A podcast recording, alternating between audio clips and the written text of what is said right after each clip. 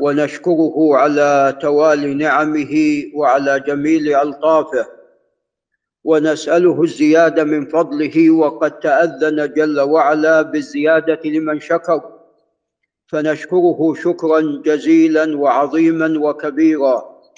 ونصلي ونسلم على نبيه نبي الرحمة نبينا محمد. وعلى آله وأصحابه ومن تبعهم بإحسان إلى يوم الدين. أما بعد فقال مجد الدين عبد السلام المعروف بابن تيمية الحراني قال رحمه الله في كتابه المنتقى من أحاديث الأحكام باب نهي المتخلي عن استقبال القبلة واستدبارها. أي في أثناء قضاء الحاجة. قال عن أبي هريرة رضي الله تعالى عنه عن رسول الله صلى الله عليه وسلم. قال إذا جلس أحدكم لحاجته فلا يستقبل القبلة ولا يستدبرها.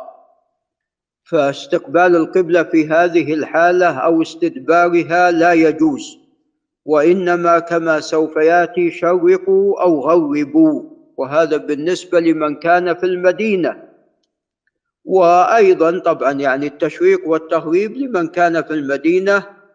وأما من كان أو لمن كان غيرهم فايضا آه، لا يستقبلون القبلة ولا يستدبرونها.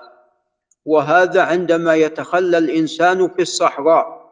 وأما إذا كان بينه وبين القبلة حاجز فلا بأس كما سوف يأتي. وهذا احتراما وتكريما للقبلة التي نستقبلها في الصلاة. قال رواه أحمد ومسلم وفي رواية الخمسة إلا الترمذي إنما أنا لكم بمنزلة الوالد أعلمكم وفي قراءة وهو أب لهم. فالرسول صلى الله عليه وسلم بمنزلة الوالد لأمته يعلمهم أحكام دينهم حتى ما يتعلق بقضاء الحاجة. فهذا الدين شامل وكامل بحمد الله لأمور الدين والدنيا. نعم.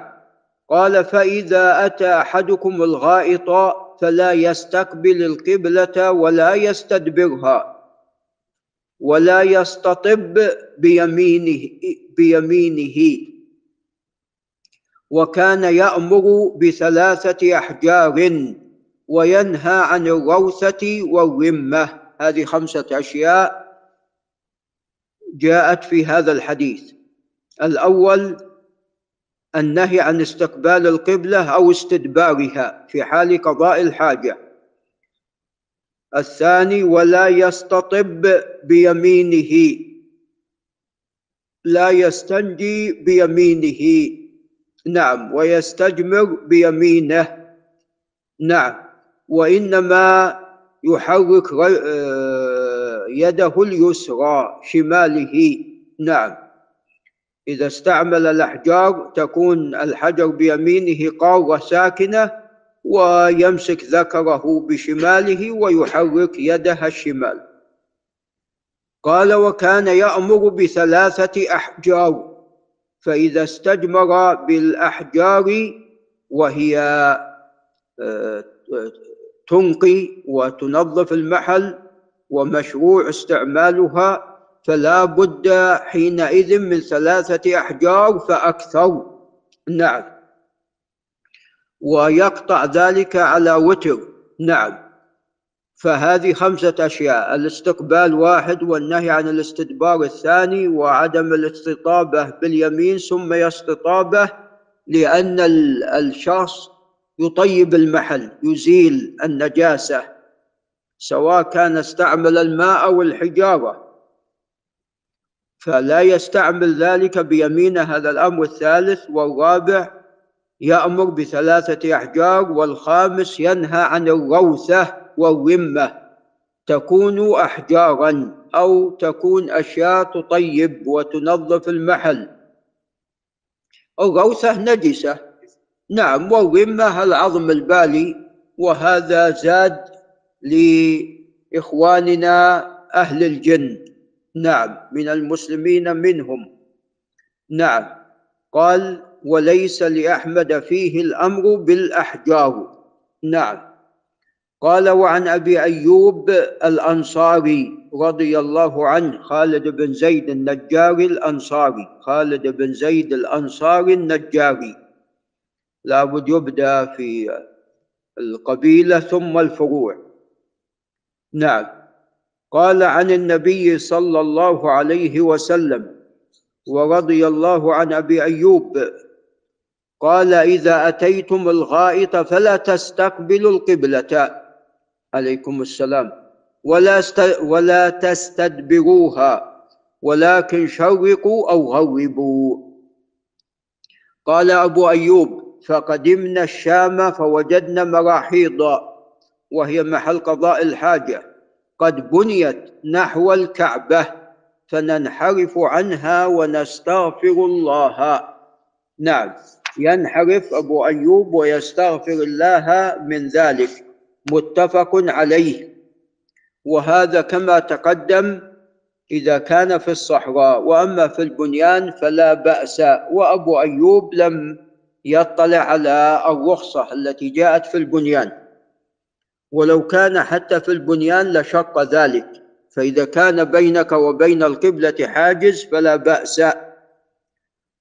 ولذا قال المصنف باب جواز ذلك بين البنيان. يعني إذا كان بينك وبين القبلة حاجز. قال عن ابن عمر رضي الله عنهما قال رقيت على بيت حفصة بنت عمر رضي الله عنهما. فرأيت النبي صلى الله عليه وسلم على حاجته مستقبل الشام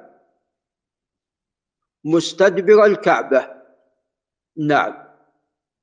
فهنا في ذلك استدبار الكعبة ولكن ذلك في البنيان بينك وبين القبلة حاجز. ولعل الشيخ الإسلام ينتبه هنا لم يسلم لم ينقل أن ابن عمر سلم لأن هذا عندما يكون الإنسان في قضاء الحاجة لا يسلم عليه. قال رواه الجماعة أي الإمام أحمد في مسنده والبخاري ومسلم في صحيحيهما وأصحاب السنن في سننهم. قال عن وعن جابر بن عبد الله رضي الله عنهما قال نهى النبي صلى الله عليه وسلم أن نستقبل القبلة ببول. فرأيته قبل أن يقبض بعام يستقبلها. هذا هنا قضى الحاجة أين عليه الصلاة والسلام في البنيان. رواه الخمسة إلا النسائي ولا بأس بإسناده. من حديث أبان بن صالح عن مجاهد عن جابر. قال وعن عائشة رضي الله عنها وعن أبيها قالت ذكر لرسول الله صلى الله عليه وسلم أن ناسا يكرهون أن يستقبلوا القبلة بفروجهم. فقال أو قد فعلوها حولوا مقعدتي قبل القبلة يعني محل قضاء الحاجة. قبل القبلة رواه أحمد بن ماجه ولكنه ضعيف ولا يصح. قال وعن مروان الأصفر قال رأيت ابن عمر أناخ راحلته لعل الأستاذ أبو بكر ينتبه أناخ راحلته مستقبل القبلة يبول إليها. فأصبح بينه وبين القبلة ماذا؟ حاجز. فقلت أبا عبد الرحمن بعد ما انتهى. أبا عبد الرحمن أليس قد نهي عن ذلك؟ كنية عبد الله بن عمر. قال فقال بلى إنما نهي عن هذا في الفضاء. فإذا كان بينك وبين القبلة شيء يسترك فلا بأس رواه أبو داود ولا بأس بإسناده بإسناد حسن. ولعل نقف عند هنا. هذا وبالله تعالى التوفيق.